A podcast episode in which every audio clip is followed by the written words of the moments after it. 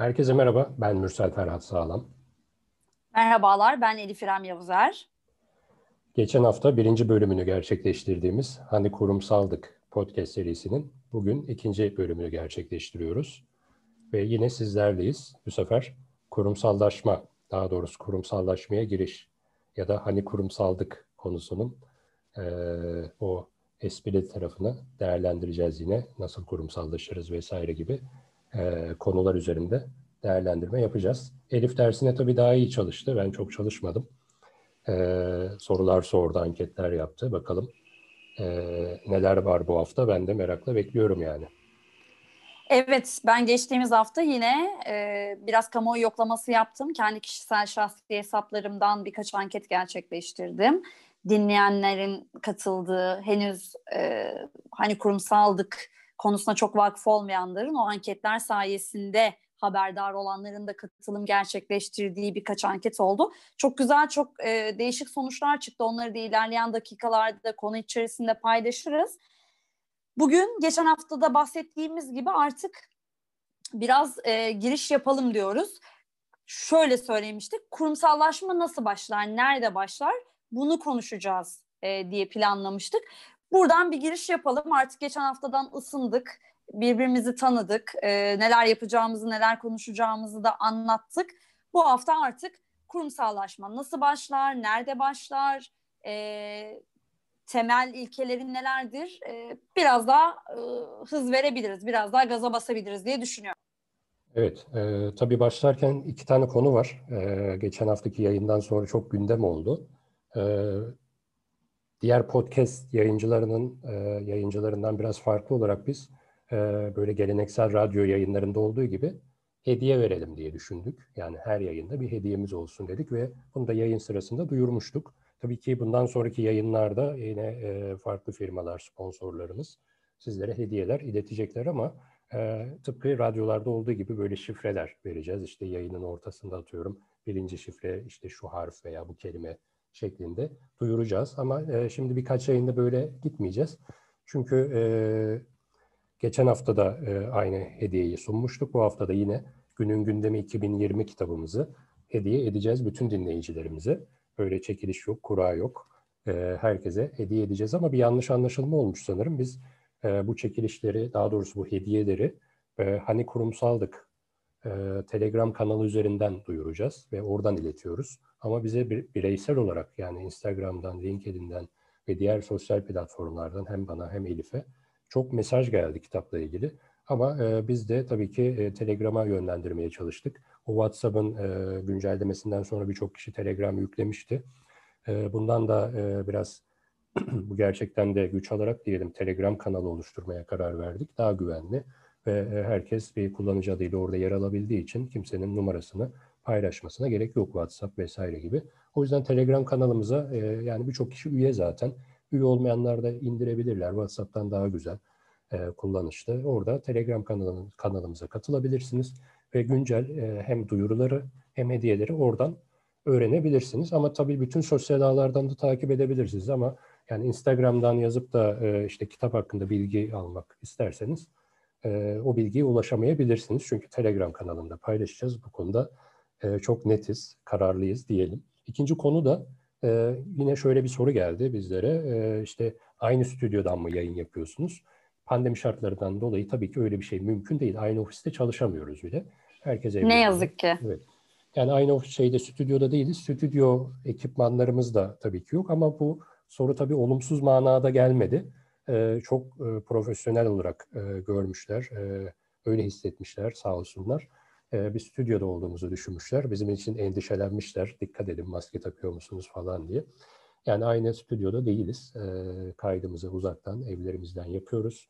Ama pandemi sonrasında aynı stüdyoda belki profesyonel bir radyo yayınıyla da yola devam edeceğiz. Burada da buradan da radyo sahiplerine duyuralım. Sürprizlerle dolu bir e, çekirdek ekip olarak neden olmasın? Tabii. Peki o zaman ben hızlı bir giriş yapıyorum e, ve birkaç şey e, derledim. Onlar üzerinden de sana sormak istediklerim var. Şimdi okuduğum birkaç kaynakta şöyle bir ibareye rastladım. E, şuradan bağlayacağım konuyu. Şimdi kurumsal şirketler zaten artık belli bir sistematiği geçmiş, oturmuş. E, tüm faaliyetlerini artık sistematik şekilde e, yürüten şirketleri verdiğimiz isim de aslında. Peki bir de e, aile şirketleri var, patron şirketleri var. Ama benim en çok ilgimi çekenlerden biri e, aile şirketleri. Geçen hafta da e, ufak bir giriş yapmıştık bu konuyu. Hatta demiştik ki herkes kariyerinde mutlaka minimum bir kere bir aile şirketini deneyimlemeli ki aradaki farkı görebilsin, balans yapabilsin. Şimdi e, Forbes dergisi der ki e, Sayın Sağlam, milyarderler listesinin yüzde kırkından fazlasını aile şirketleri oluşturuyor. Bununla birlikte dünyanın en zengin 10 şirketinin 7'si de aile şirketi ve bu listenin içerisinde Türk şirketleri de var. Bugün kariyerinin e, ortasında ya da kariyerine yeni başlayacak yeni mezunların da birçoğuna sorduğunuzda isimlerini vereceğiniz işte büyük şirketler, holdingler vesaire yapılar. E, bu şirketlerden bazıları bu listede yer alıyor. Peki aile şirketi olmak kurumsallaşmaya engel mi? Ya da hem aile şirketi olarak kalabilmek, o yapıyı, e, o retro, retroluğu korumak hem de aynı zamanda e, dünyanın, e, Türkiye'nin sayılı e, firmalarından, e, holdinglerinden olmak, e, kurumsal e, değerlendirilen firmalardan olmak e, mümkün mü? Yani bu balans nasıl sağlanır? E, bu noktada mutlaka bir kırılma noktası, bir püf noktası olmalı bu işin. Evet yani e, tabii öyle bir gerçek var. Güzel e, araştırmalar, raporlar var. Bizler de okuyoruz. E, bu gerçeği e, yatsıyamayız. Ama e, tabii globalle, globaldeki şartlarla Türkiye'deki şartları değerlendiremeyiz. Aynı e, kefeye koyamayız ne yazık ki diyelim. E, Türkiye'de biraz daha farklı işliyor. Evet Türkiye'de de e, Şimdi Türkiye ekonomisini oluşturan e, COBİ'lerin oranı yüzde 97. Yani ekonomimiz yüzde 97 oranında COBİ'lerden oluşuyor. COBİ'leri de böyle birer aslında butik aile şirketleri olarak görebiliriz. Yani aile şirketi dediğimizde e, böyle şirketler grubu, e, işte her sektörde faaliyet gösteren holdingler, anonim şirketleri vesaire şeklinde düşünmemek lazım. Biraz böyle butik, e, biz dijital reklamcılıkta optimizasyonu çok değer veririz. Burada da e, meseleyi optimize etmek gerekirse böyle minimalist bir şekilde ele almak gerekirse COBİ'lerden e, konuyu açmamız iyi olacak. Ama e, benim tabii büyük holding diye e, tabir edebileceğimiz ve Türkiye'nin sayılı holdinglerinden e, birinde de bir aile şirketinde de e, bir deneyimim oldu. E, 5-6 yıl önceydi. E, ilginç bir deneyimdi. Çok şey öğrendim. E, gerçek manada bir aile şirketiydi. E, tabii bunu e, gülümseyerek söylüyorum çünkü olumsuz manada e, bazı e, ifadelerim olacak. Mesela bu aile şirketinde e, atıyorum insan kaynakları müdürü e, patronun geliniydi. E, bilgi işlem müdürü kuzeniydi ve diğer departmanlarda da e, ahbapları işte yönetim kurulu üyesinin e, yeğeni falan böyle tuhaf bir durum vardı. Ve orada ve e, tabii departman yöneticileri olarak orada işte yemeğe çıktığımızda veya bir toplantı sırasında, toplantı öncesinde kendi aramızda konuşurken vesaire ben şu tarz espriler yapıyordum. Yani burada bir problem olsa hani biri çıkarılması gerekse herhalde ben çıkarılırım diye söylüyordum. Onlar da ya niye öyle diyorsun falan diyorlardı. E, aileden olmayan bir ben varım diyordum. E, dolayısıyla da e, böyle gülünç bir e, sohbet geçiyordu aramızda ama daha da komi e, söylediğim gibi oldu çünkü ben oradan çıkarıldım. Ben orada dijital pazarlama yöneticisi olarak yer alıyordum. Tabii CV'mde falan yer almadığı için rahatlıkla anlatıyorum. Ya bu kim, hangi holding falan diye araştırırsanız internette biyografimde bulamazsınız. Adı bende saklı. 10 yıl sonra belki zaman aşımına uğrayıp yazarsam belki o zaman öğrenirim. Bir gün anılar bir gün anılarını yazmaya karar verirsen belki ifşa edebilirsin evet, o zaman. sana anlatırım. Şimdi orada öyle bir durum yaşandı. E, bu tabii komik durum. E, Türkiye'nin e, geneline de hakim. E, dolayısıyla e, yine COBİ'lerden gidersek, e, COBİ'lerimiz de genelde e, bu mantıkla ilerliyorlar. Yani aile şirketi olarak başlıyorlar, doğal olarak tabii ki yani. E, sermaye aile içerisinde değerlendiriliyor tabii şuna da de, değinelim yani bir insanın evlatlarına, kardeşine, kuzenlerine, ailesine e, işlere emanet etmesi ayıp değil, günah değil. e, yasak değil, e, böyle bir e, eleştiride bulunmuyoruz. Biz sadece liyakat konusunda eleştiride bulunuyoruz. Yetkin olmayan insanların e, bir departmanın başında olması çok uygun değil. Zaten bunu gerçekten e, gerçek manada aile şirketi olarak faaliyet gösteren ve işi kuralına göre yapan firmalara baktığımızda yani e, işte 40'lı 50'li yaşlarına gelip de şirketin üst düzey yöneticisi, CEO'su, yönetim kurulu üyesi olan kişilerle konuştuğumuzda hep şunları duyuyoruz. Ya ben bu evet bu ailenin bir parçasıydım ama ben burada staj yaparak ben bu işe başladım. Bir personel gibi maaş alarak başladım diyorlar. Yani aile şirketi olmak aslında en temelden işin mutfağından başlayarak e, işe gelişmekle olur. Liyakat da öyle olur zaten. Yani bugün e, kamuyu çok suçluyorlar. Suçluyoruz belki de. İşte çok torpil var, işte adamcılık var. Ama e, kamudan daha çok özel sektörde ne yazık ki e, torpil var, e, adamcılık var. E, bunu atlatabilmemiz şart eğer dünya markası çıkarmak istiyorsak veya kurumsallaşmak istiyorsak. Böyle aile şirketleri dediğim gibi ailenin e, aynı yapıda bulunması, biz de bir şirket işletiyoruz. Dolayısıyla ben de tabii ki kardeşlerimle veya işte aile üyelerimle birlikte tabii ki çalışmak isteyebilirim. Bu da benim doğal bir hakkım ama eğer liyakat sahibi ise bu kişiler. Yani eğer bu alanla ilgileri yoksa ben de atıyorum çok alakasız bir meslekte olan bir kuzenime gelip ya gel illa bizim şirkette şu departmanda çalış. Zaten sen bir şey yapmayacaksın altında senin işlerini toparlayacak bir sürü insan olacak şeklinde çağırmam. Yani böyle bir şey kabul etmem. E, isteyen daralır, isteyen küser. O manada çok netim, disiplinliyimdir. Yani e, ben firmalara da bunu öneriyorum. Yani bu en çok firmaya zarar veriyor. Yani girişimler e, neden batıyor diye baktığımızda farklı şeyler var. Yani girişimcilerin büyük hataları şeklinde bir e, yazı dizimiz olacak. Orada da anlatacağız tabii ki bunları ama girişimcilerin olayı çok farklı. Onlar e, aile e, şirketi olmaktan veya aile kurumu olmaktan dolayı değil ama KOBİ dediğimiz böyle e, işte 90'larda 2000'lerde kurulmuş e, KOBİ'lerden özellikle bahsedersek bu firmalar e, genelde aile şirketi olarak devam etmeye çalışıyorlar ama bu mümkün olmuyor. Çünkü orada bir kurumsallaşma, işte eğitimin sürdürülebilirliği gibi eksiklikler oluyor.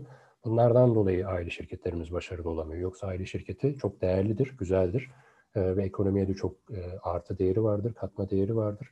E, iş ki bunu iyi organize edelim, yönetebilelim. Yani e, şimdi kurumsallaşma ile ilgili e, detayları tabii daha giremedik e, konuya ama e, aile şirketlerinin kurumsallaşması öncelikle liyakatın e, öne alınmasıyla başlar diye e, sözü tekrar sana bırakayım ve hani kurumsallaşma ilgili e, hangi adımları izlememiz gerektiğini e, anlatmaya başlayalım yavaş yavaş. Çünkü aile şirketlerinin problemi bitmez. Kesinlikle. Peki o zaman e, kurumsallaşma dediğimiz zaman e, bunun aşamaları ne olmalı? Yani nerede başlamalı kurumsallaşma? Nerede başlar? Bunun o kırılma noktası nedir? Ne zaman gerçekleşmesi gerekiyor bunun? Şimdi kurumsallaşma e, kişi kendinden bilir işi diye bir laf vardır. Ben o yüzden sürekli kendimizden örnek veriyorum. Branding Türkiye 2018 yılında kuruldu ama biz Branding Türkiye'yi kurmaya karar verdiğimiz e, yıl 2017 idi aslında. E, 2017'de karar verdim. Peki niye 2017'de kurmadın diyeceksin. 2017'nin ortalarıydı. Sıcak bir Temmuz gününde e, Branding Türkiye'yi e, hayata geçirmeye karar verdim ama evet bunu ertesi gün de başlatabilirdim ama bir demlenme süreci gerekiyordu. Demlenme sürecinden kastım da tabii ki analiz süreci. Ama analizlerimizi yaparken işte ben e, atıyorum medya sektöründeyim. E, benim okuyucu kitlem şunlar. İşte o, atıyorum 15-65 yaş arası böyle bir optimizasyon, böyle bir analiz yöntemi yok. Yani çok çeşitli alanlarda, çok çeşitli teknikler kullanılarak, çok çeşitli işte odak grup çalışmaları belki, belki nöro pazarlama çalışmaları, kullanıcı deneyimi çalışmaları vesaire bunlar e, değerlendirilerek çünkü biz dijital bir mecrayız. Dijitale dair bütün e, aksiyonları ve araçları kullanarak analizlerimizi gerçekleştirdik ve bu toplamda 6-7 ay sürdü. Yani biz bu işi uygulayan, bu işte uzman olan bir ekip olmamıza rağmen böyle bugünden yarına bir analiz e, yapmadık. 6-7 aylık bir zaman tanıdık, bir demlenme süresi tanıdık. Avrupa'da güzel bir deyim var, bana üniversitedeki hocam öğretmişti. Fikrin üzerine uyumak. Yani bir fikre, bir atılıma karar verdiğinde önce onun üzerine uyu. Yani bir demlensin, sonra karar ver. Nihai kararını mutlaka işte o fikrin üzerine bir e, uyuduğunda yani uyumaktan kasıt zaman geçsin demek istiyorlar tabii ki. Böyle bir deyim var. Bunu uygulamak lazım. Yani birinci adım analiz. Ama analiz çok çeşitli e, metotlarla, metriklerle değerlendirilmeli. O zaman şunu söylememiz doğru olur mu? Ee, sağlıklı bir e, yapı için, sağlıklı bir süreç için, kurumsallaşmaya giden o süreç için e, doğru fizibilitenin yapılması e, daha sağlıklı sonuçlar verecektir ilerleyen zamanlar için. E, daha az risk almak gibi düşünebilir miyiz bunda? E, tabii ki yani e, zaten analizin en büyük e, avantajı odur yani. Analiz derken tabii ki öğrenilmiş ve e, şimdi kavramların ne yazık ki Türkiye'de ya da bu coğrafyada diyelim Türkiye'nin de bulunduğu e, kavramlarla problemi olan bir coğrafyadayız.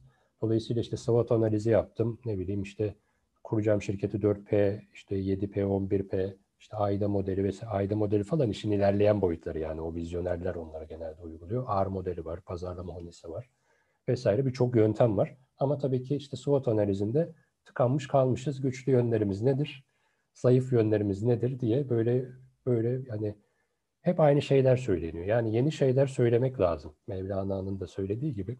Yani iş hayatında da gerçekten yeni şeyler söylemek lazım. Biz yeni yeni e, stratejik planlama modellerine ihtiyacımız var. Bizim de e, benim kavramsallaştırdığım 3F fenomeni e, tıpkı SWOT analizi gibi, ne bileyim 4P gibi, AIDA modeli gibi e, stratejik planlama modelidir.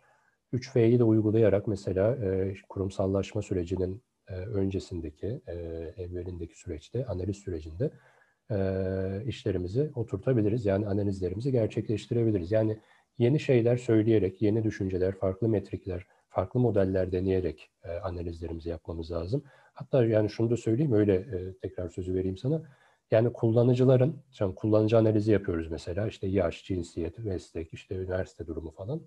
Ama artık öyle bir duruma geldi ki işte sadece lokasyon işte Türkiye, İstanbul değil, İstanbul Anadolu yakası. İstanbul Anadolu yakasında Kadıköy semti.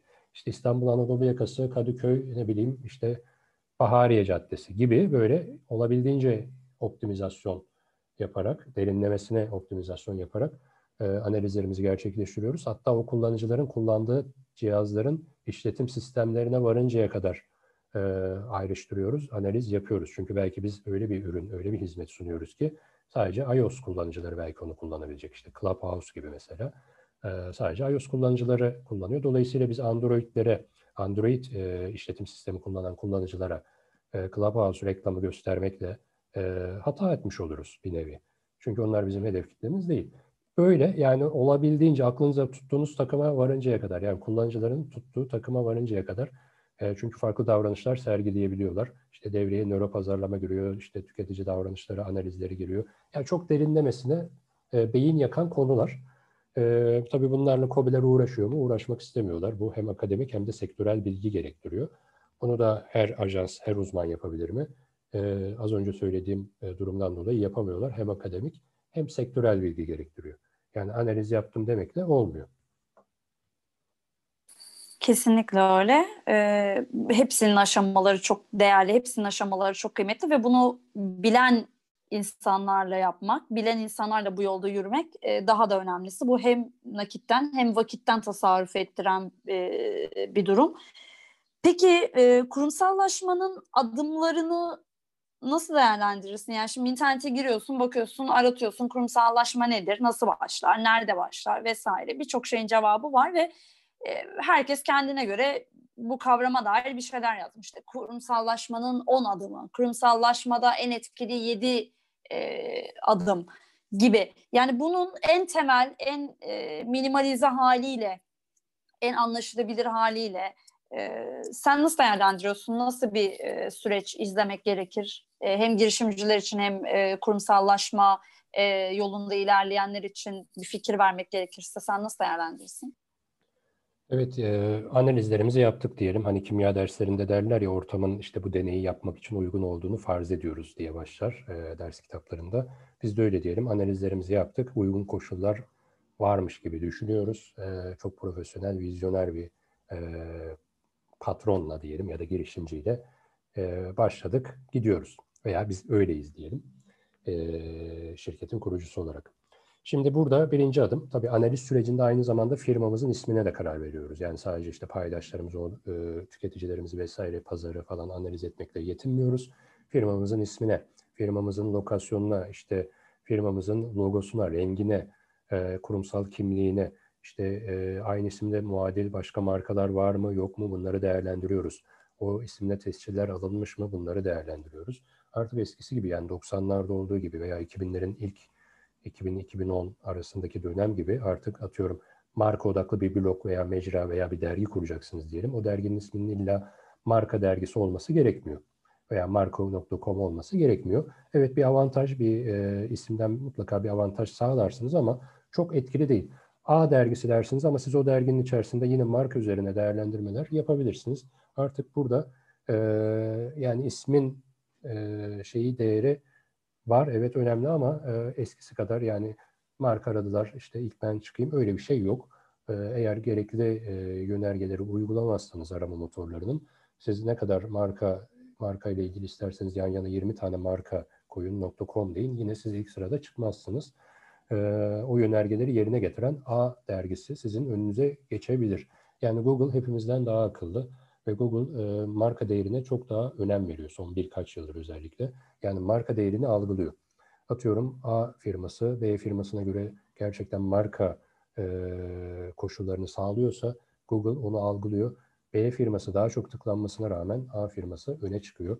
Yani bu tarz şeyler artık e, anlam, anlamlı web dediğimiz, semantik web dediğimiz bir durum geçerli artık. Yapay zeka var ve bizden daha akıllı. Google bizden daha akıllı ve markayı algılıyor. O yüzden zaten marka yani devlet düzeyinde de şu anda son birkaç yıldır marka çok ön planda. Bundan önce e, çok önemsenmiyordu. E, ben de uzun süredir marka üzerine hem akademik hem sektörel çalışmalar yapıyorum. Ama e, tabii burada marka olmaya giden süreçte yerine getirilmesi gereken birçok şey var. Dediğim gibi marka isminizi belirleyeceğiz. Muadili olmaması önemli. Tabii dünya çapında, dünya çapında e, yüz binlerce firma var, yüz binlerce marka var. Farklılaşmak çok zor ama olabildiğince farklılaşmaya çalışmalıyız. Bunu da tescil ettirmeliyiz. Tescili Türkiye'de de yaptırsak e, e, iyi olur. E, globalde de yaptırsak tabii ki çok daha iyi olur. Farklı protokoller var. İşte Madrid Sözleşmesi gibi e, Avrupa, Avrupa Birliği'nde geçerli veya daha global e, marka sözleşmeleri var. Buralarda tescil ettirebilirsiniz.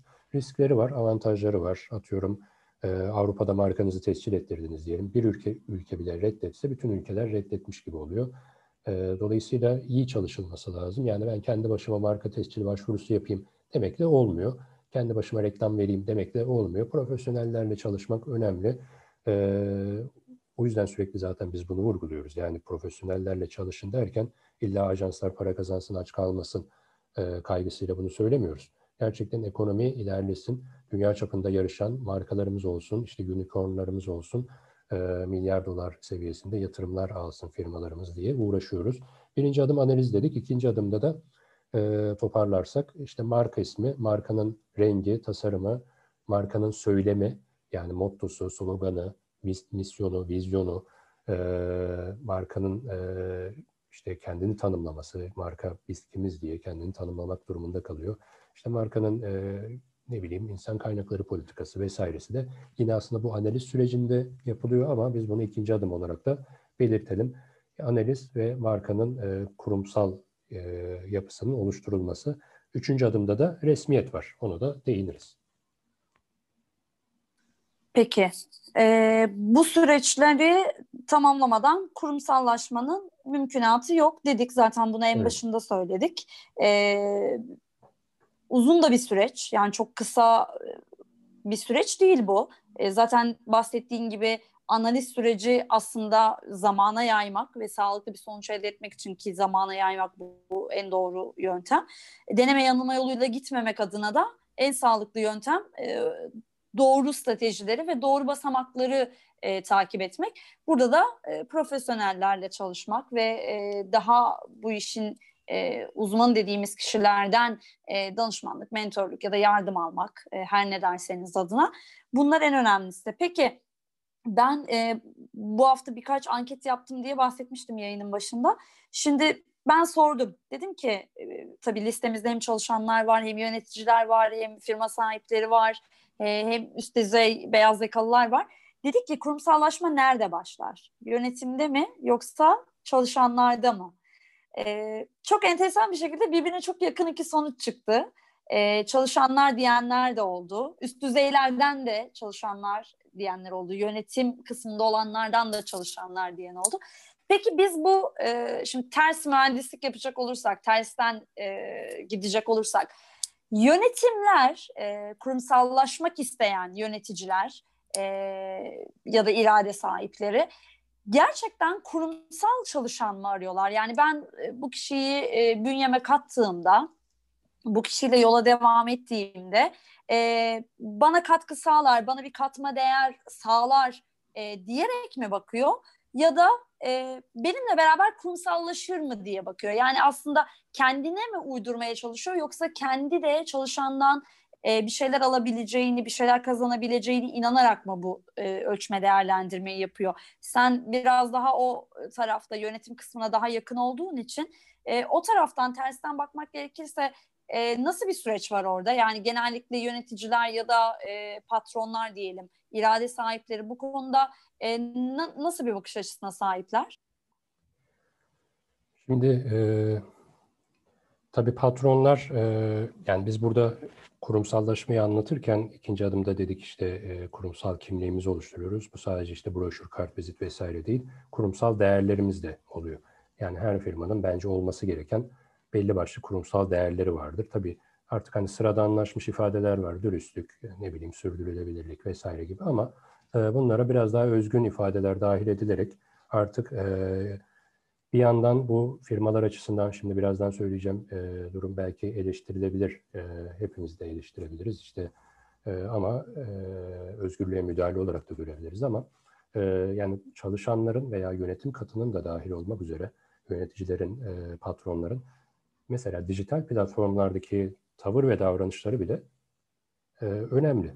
Yani bir insan kaynakları politikasının içerisine bu durumlar, bu yönergeler dahil edilmeli. Çünkü yarın öbür gün herhangi bir şey olduğunda A kişisi tanınmaz. A firması tanınır. Yani derler ki bu firmanın çalışanıymış ki öyle şeyler oluyor. Yani durup dururken itibar e, yönetimi gerektiren durumlarla karşı karşıya kalıyor firmalar.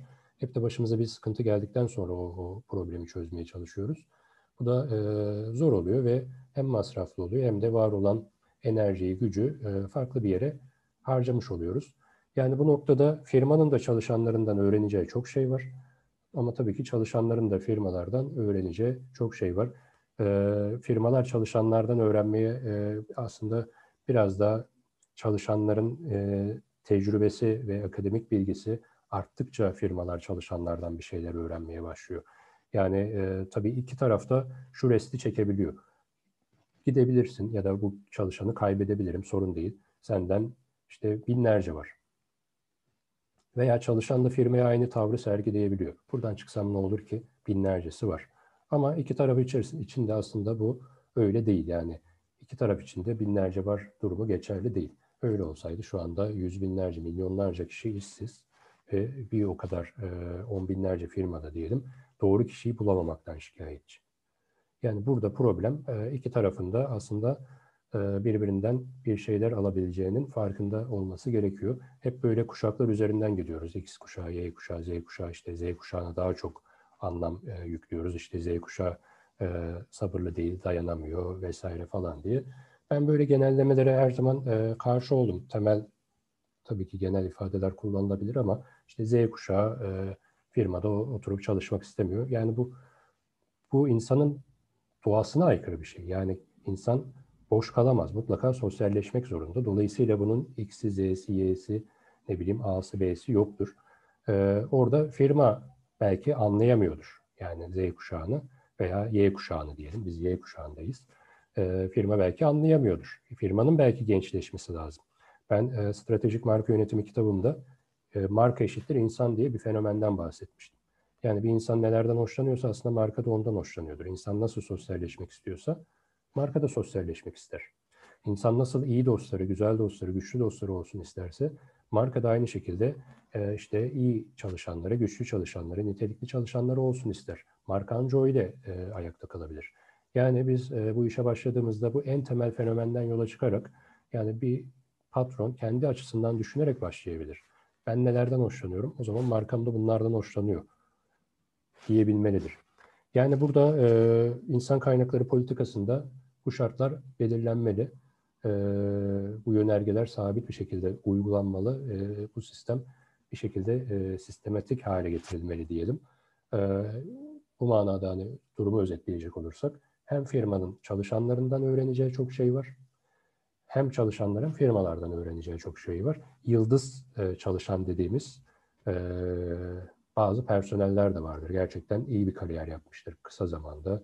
E, atıyorum 20'li yaşlarda gerçekten birkaç programlama dilini bilen, çok iyi yazılımcılar veya tasarım konusunda çok yetkin insanlar veya dijital pazarlama konusunda çok stratejik hamleler yapan insanlar olabiliyor. Ben marka ile ilgili kitabımı 25-26 yaşımda çıkarmıştım. Yani e, hatta kitabı çıkarmadan evvel biraz da e, tereddüt etmiştim. Acaba sektördeki duayenler veya bu işi yıllardır yapan insanlar ya sen daha 25-26 yaşındasın nasıl marka ile ilgili bir kitap çıkarırsın derler mi? Hem de marka yönetimi değil, stratejik marka yönetimi yani çok iddialı bir kitapla e, başlamış olduk. Ama tam tersi bir durum oldu. Gerçekten o duayen dediğimiz zaten iletiş, iletişimimiz olan insanlar e, sağ olsunlar aradılar, tebrik ettiler, e, destek oldular ve e, kütüphanelerinde bu kitabı değerlendirdiler. E, akademisyen olanlar ders kitabı olarak okuttular. Birçok üniversitede hala hem stratejik marka yönetimi hem dijital markalaşma kitapları ders kitabı olarak okutuluyor. Yani 26 yaşında tabii marka ile ilgili kitap yazmış olmanın da getirdiği güvenle bir de kavramsallaştırma yapıp dijital markalaşmayı literatüre kazandırdık. Bu da beni biraz ayrıştıran durumların başında geldi. Yani neden kendimden örnek verdim? Bu hani kurumsallık yayınının sunucularından biri olduğum için değil. Yani burada işte istediğiniz gibi konuşuyorsunuz demesinler. altı dolu bir şekilde yani firmalar kimlerden öğrenebilir? İşte yani bu şekilde yıldız çalışanları varsa firma o kişiden çok şey öğrenebilir. Farklı bir pozisyona, farklı bir moda geçebilir. Peki kurumsallaşmanın bir e, sonu var mı? Yoksa bu kendi içinde dinamik bir süreç mi? Yani evet ya ben kurumsallaştım artık tamam bitti. İşte bütün departmanları ayrıştırdım. Herkese yetkilerini, sorumluluklarını verdim. Görev tanımlamalarını yaptım. Herkes tıkır tıkır çalışıyor. E, satışlarım iyi, pazarlama ekibim efsane bomba gibi vurduğunu alıyor. Hiçbir sıkıntım yok. E, mali bir problemim yok. Bütün çalışanlarım yıldız çalışan olma yolunda hızla ilerliyor kişisel gelişimlerine e, destekte bulunuyorum, eğitimler aldırıyorum. E, tamam ben ol, oldum artık ya. Bu, bunu dediğimiz bir nokta var mı? Yoksa hayır. E, en ufak noktada durakladığın anda bittin Elif. Allah aşağı ederler seni mi diyoruz? Yani valla öyle bir firma varsa hemen gidip biz de e, başvuralım, çalışalım orada. E, kurumsallaşmanın bir sonu var mı? Tabii tekrar başa dönelim. Marka eşittir insan demiştik. İnsan da nihai noktada yaşlanıyor, hastalanıyor ve ölüyor. Tabii markalarında mutlaka e, bir sonu oluyor. İşte o son acaba batarak mı olacak yoksa exit vererek yani farklı bir yatırımla, farklı bir belki yatay veya dikey büyümeyle farklı bir alanda ilerleyerek mi devam edecek? Yani bir şekilde bir sihirli formülle acaba marka nihai noktaya ulaştığında, doyma noktasına ulaştığında veya kurumsallaşma da doyma noktasına ulaştığında e, acaba yatayda veya dikeyde bir farklı bir büyüme gerçekleştirecek mi? Alt markalarla yapısını büyütebilecek mi? Veya exit yapıp markayı satıp farklı bir sektöre girecek mi? Veya markayı satıp işte e, Dubai'de tatil mi yapacak, Hawaii'ye mi gidecek patronumuz? Bunları değerlendirmek lazım. E, bunlar da yine o analiz sürecinde değerlendirilen şeyler. Yani biz Branding Türkiye'de evet 6-7 ay analiz yaptık ama yani diyeceksiniz yani neyi analiz etmiş olabilirsiniz bu kadar? Ama bizim birçok farklı sektörde faaliyet gösteren alt markalarımız var. Ama biz Ocak 2018'de kurulduğumuz an bu alt markaları kurduk mu derseniz hayır. Her şeyin bir zamanı vardı. Yani Branding Türkiye soruyor diye bir alt markamız yeni e, bir ürünümüz daha doğrusu birkaç aydır, e, bir aydır, bir buçuk aydır faaliyette. Ama biz onu o an mı karar verdik derseniz hayır. 2018'den önceki süreçte aslında biz buna karar vermiştik. E, şimdi sırası geldiği için bunu uyguluyoruz. Veya Branding Türkiye yayınları. E, 2019'da mı ya da 2020'de mi karar verdik de e, ilk kitabımızı o zaman çıkardık? Hayır. Aslında biz daha analiz sürecinde biz bunlara karar vermiştik. E, ve o yolu, o yöntemi, e, o yol haritasını aslında takip ediyoruz. Yani en başta kararları, stratejiyi, planı iyi hazırlarsanız e, yatayda veya dikeyde güzel bir şekilde büyüyebilirsiniz. Tabii planda olmayan şeyler de olabilir. Yani e, çok farklı bir alanda yeni bir yol açılır ve e, sizin bulunduğunuz sektördeki diğer e, işte rakipleriniz veya paydaşlarınız o alandan devam edebilir. Siz bunu öngörememiş olabilirsiniz. Yani dünya değişiyor, dijital değişiyor, her şey değişiyor. İşte eğer başta planlamanızı iyi yaparsanız o dönüşüme de çok rahat ayak uydurabiliyorsunuz. Yani atıyorum mesela artık web sitesinden hiç içerik okunmuyor diyelim. Bir medya şirketisiniz. Sadece mobilden okunuyor ve mobil denilen şey 2018'de yoktu diyelim mesela. Ee, ama 2021'de varmış diye düşünelim. İşte o zaman eğer siz webde yapacağınız aksiyonu doğru bir şekilde yapmışsanız mobile adaptasyonunuz çok kolay olabilir. Yani bunu daha e, altı dolu bir şekilde ifade edelim. TikTok diye bir mecra var. Bir sosyal ağ var. Şimdi branding Türkiye'nin orada ne iş olabilir diye düşünüyorsunuz. Biz orada sadece oraya özel bir dakikalık videolar hazırlayıp orada yayınlıyoruz. Dolayısıyla orada da o videoların tüketicisi olan insanlar, kullanıcılar bizi takip ediyorlar, bizi e, içeriklerimizi tüketiyorlar. Yani TikTok 2018'de var mıydı ya da 2017'de yoktu. Ama biz hemen adapte olduk. Çünkü zaten biz bununla ilgili Branding Türkiye TV'yi kurmuştuk. Yani böyle adım adım ilerlerseniz e, sonraki bir mecrada e, adaptasyon sorunu yaşamazsınız. Hatta bazen olur ki ana mecranız, e, sosyal ağlardaki kitleniz veya e, erişi, erişim oranınız ana mecranızdan çok daha fazla olabilir. Yani ana mecranız 1 milyon okunuyordur ama bizim e, sosyal ağlardaki kitlemiz 2 milyonu aşıyor. Dolayısıyla e, görüldüğü gibi yani burada önemli olan içeriği zaten tükettirmek bizim kaygımız o. Dolayısıyla biz TikTok'ta tükettiriyorsak oraya tabii ki ağırlık veririz. Instagram'sa oraya ağırlık veririz. Ana mecramız ve amiral yemimiz tabii ki vardır. Ama e, diğer taraf daha önemliyse bize orası daha fazla e, dönüşüm e, elde ettiriyorsa oraya yoğunlaşmamız normal. Yani bu da dönüp dolaşıp işte her zaman en başa dönmek. Yani analiz doğru yapılırsa bakın yatayda veya dikeyde büyürsünüz. Ölmeden yolunuza devam edersiniz. Yani o sihirli formülleri de analiz sürecinde e, üretmeniz, planlamanız gerekiyor.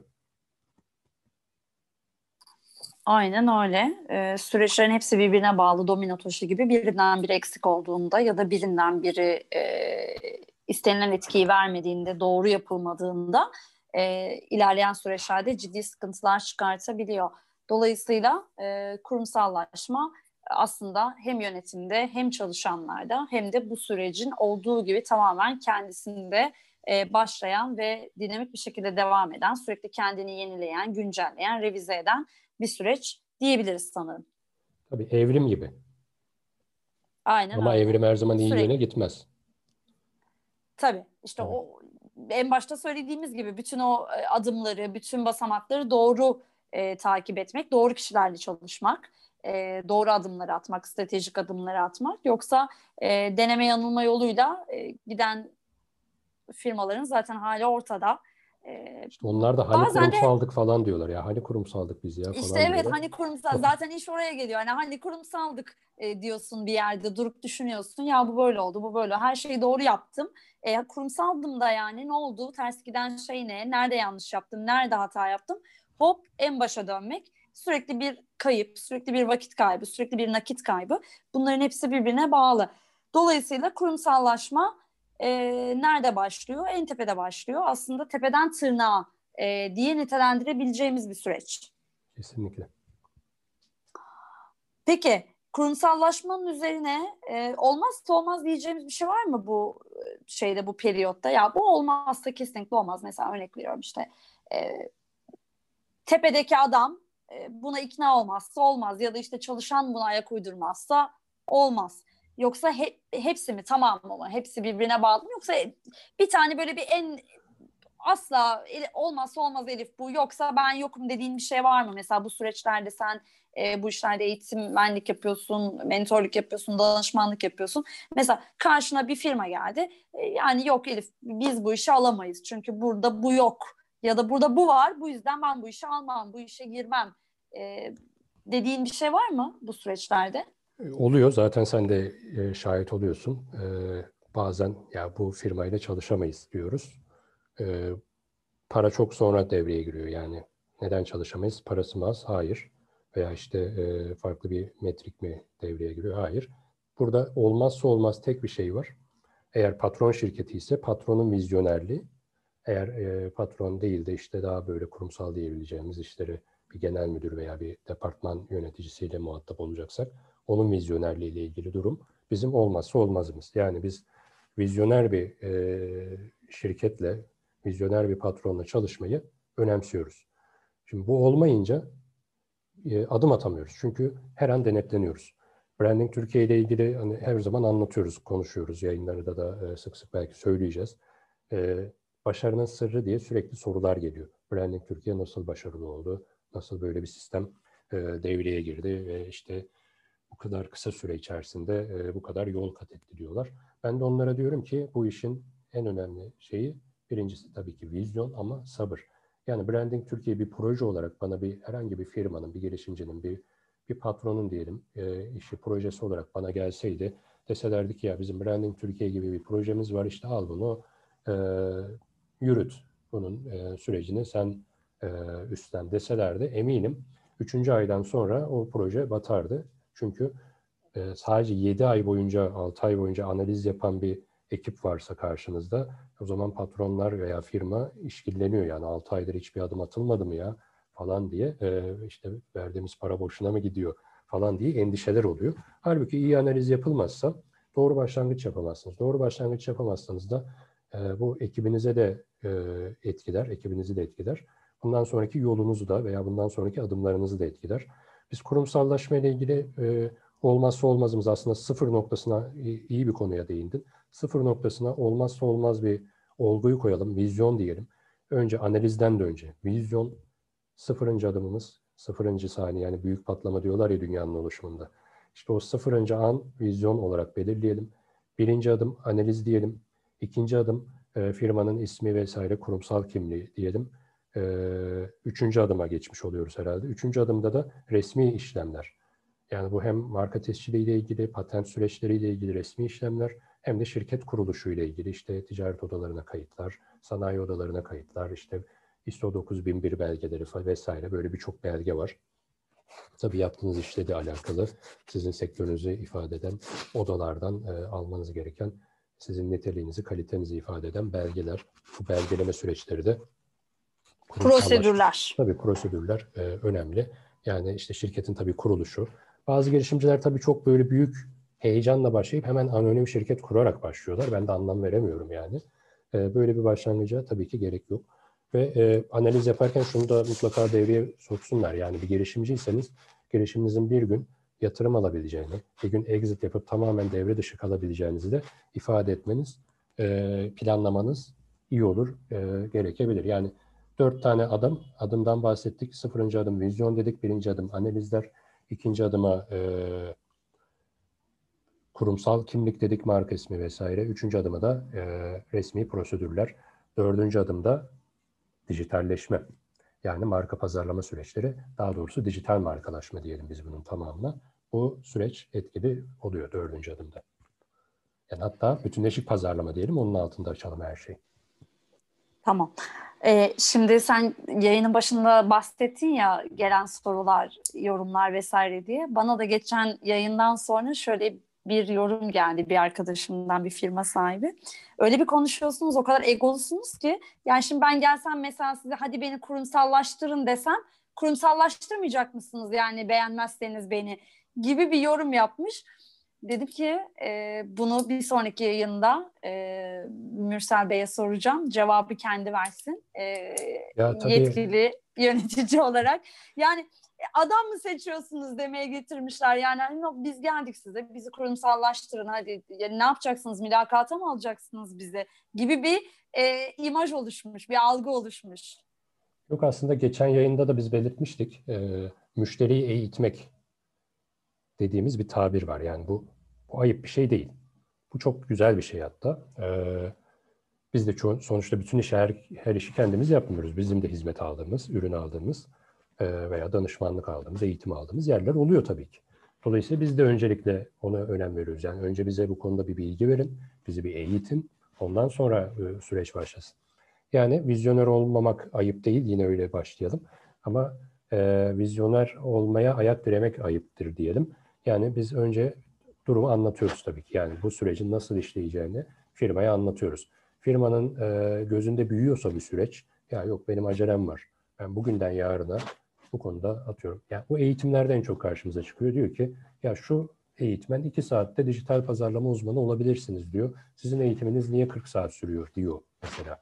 Yani o zaman da e, tabii ki fiyat karşılaştırması, zaman karşılaştırması bunlar tabii ki yapılabilir. Yapılmalıdır da. E, tabii ki biz ya beğenmiyorsan başka kapıya demiyoruz. Tabii ki e, kendi kararınız diyoruz. Değerlendirin diyoruz. E, bu sadece bireysel eğitmenlerin değil, kurumsal e, özellikle üniversitelerin sertifika programlarında da çok karşımıza çıkıyor. Yani işte 6 saat eğitimde uzman, marka yöneticisi olabiliyorsunuz şeklinde. Yani bu o kadar kolay bir iş değil. Yani bir konuda uzmanlaşmak için 10 bin saat kuralı vardır. Çok kadimdir yani bu 90'lardan beri söylenen e, artık böyle kanıksanmış bir bilgidir. Dolayısıyla yani evet 10 bin saat eğitim alamazsınız ama eğitimlere yani bir konuda uzmanlaşmak için de 1 saat 2 saat çok yeterli değildir.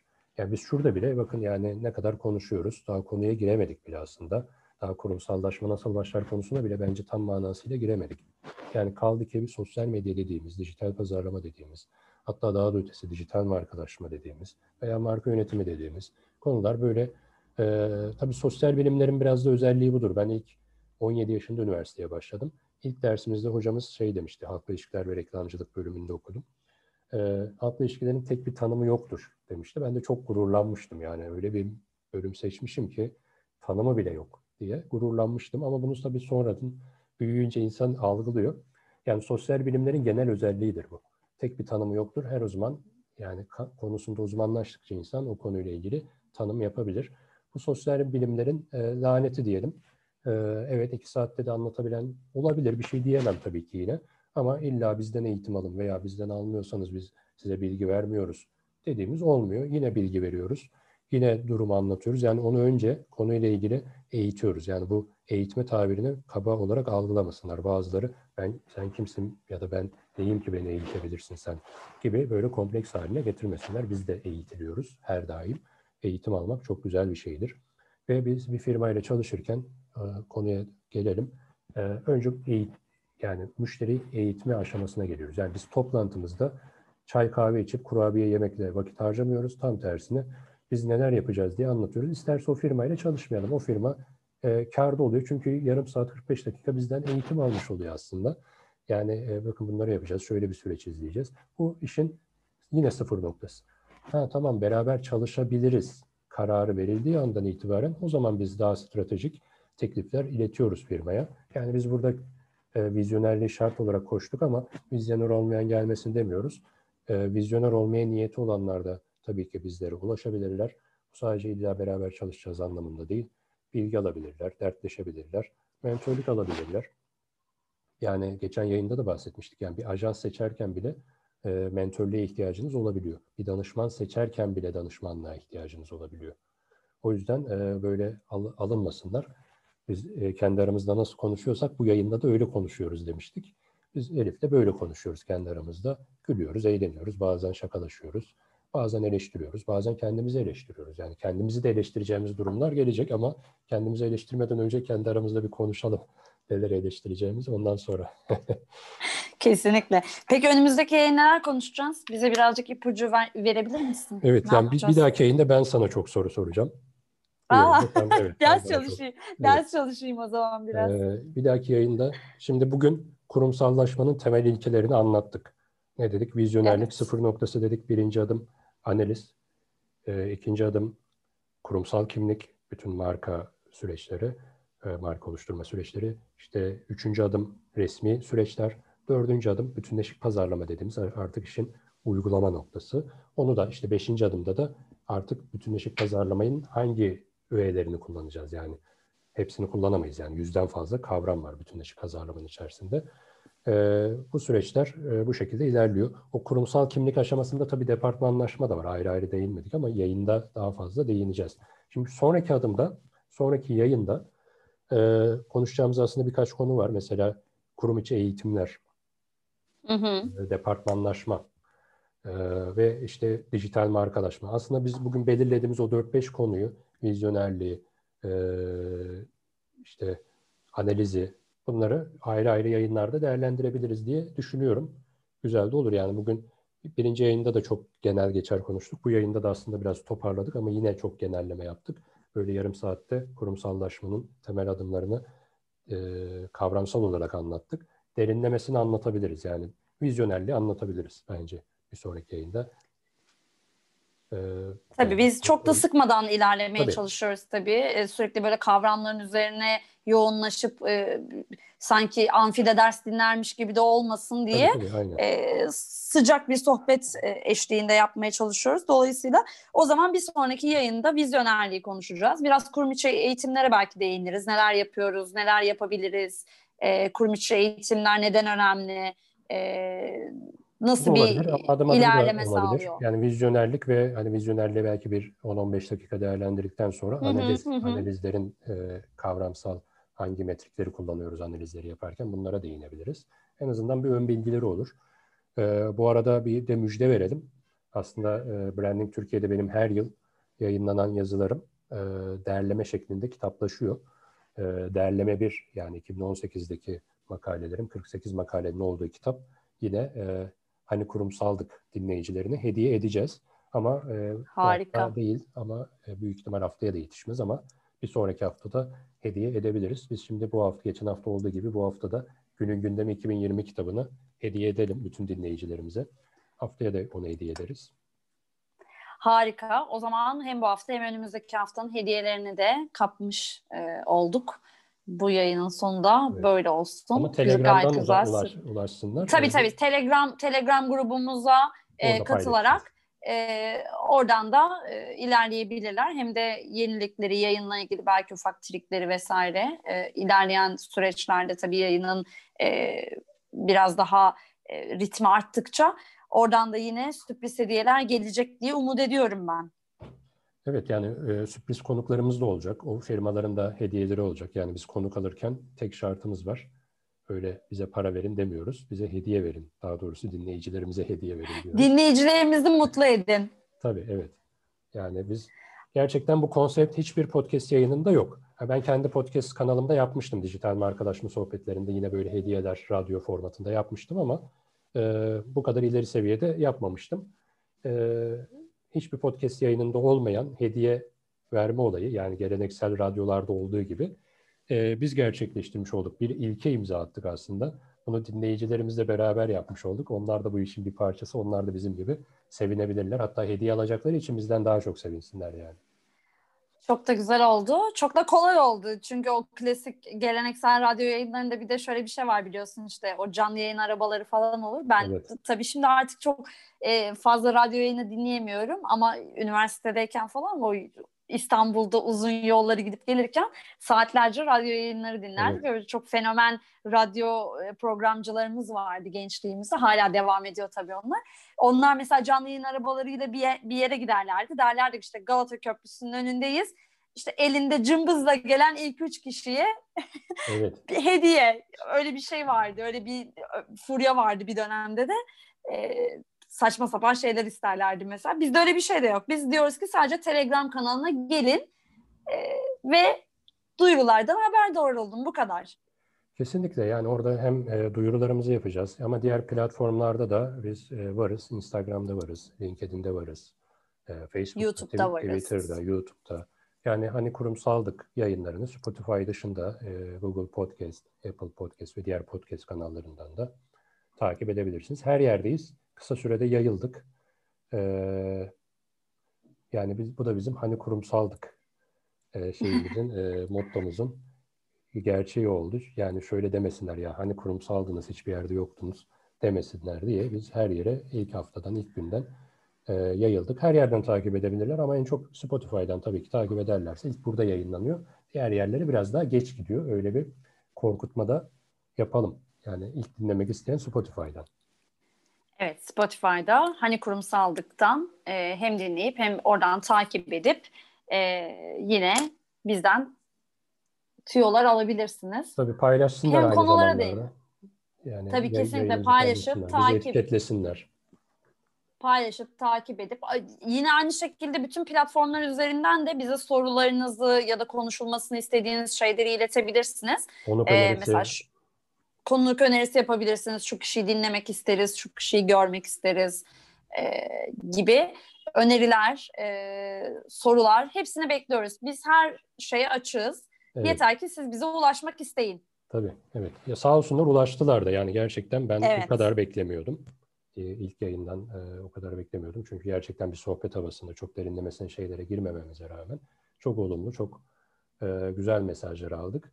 Bu da bizi motive etti. E, biz de heyecanlanıyoruz ya tekrar bir cumartesi günü olsa da yayın yapsak diye. İşe güce eğitim her şeyi bırakıyoruz ve bütün günümüzü bu yayına ayırıyoruz. E, sizler sayesinde diyelim. Siz ilgi gösterdikçe biz devam edeceğiz. Bu birinci sezonumuz 2021. Bakalım sonraki sezonlarda neler konuşulacak, hangi konuklar gelecek. Konu bitmez yani kurumsallaşmayla ilgili Bitmez. bitmez. O yüzden biz rahatız. Yani. O zaman ikinci yayının da sonuna gelmiş Evet. olduğumuzu hatırlatalım. Ee, yine harika, keyifli bir sohbet oldu. Ee, sesli bir beyin fırtınası yapmış olduk. Kendi aramızda yapmış olduğumuz sohbetleri yine e, sevgili e, dinleyicilerle de paylaşmış olduk. Çok güzeldi, çok keyifliydi yine. Çok Evet. çok teşekkür ediyorum Ben kendi teşekkür adıma. ederim ama e, haftaya dediğim gibi ben çok soru hazırlayacağım. Bu hafta ben çalışamadığım için sen çok soru hazırladın. ben haftaya sorularımla geliyorum bakalım. O zaman e, birkaç tane kopya da verirsen en azından ne Tabii. çalışacağımı bileyim. Evet. dersime. Tamam, harika. O zaman görüşmek üzere. Herkese çok teşekkürler. Dinleyen, katılan, bizi destekleyen, takip eden, paylaşan. E, yaptıklarımız yapacaklarımızın teminatıdır diyoruz. Evet. Ve e, iyi bir hafta sonu din- diliyoruz. Yarın e, tüm yurt genelinde e, sokağa çıkma yasağı uygulanacak. Dolayısıyla uzun bir zaman sonra lütfen evde kalın. E, bizi takip edin, dinleyin, e, okuyun, bol bol okuyun, seyredin. E, herkese iyi bir hafta sonu, iyi bir pazar diliyorum şimdiden. Evet ben de e, herkese e, sağlık diliyorum ve evde kalmalarını diliyorum ve hoşça kalın diyorum. Haftaya görüşmek üzere. Kendinize iyi bakın. Görüşmek üzere, hoşçakalın.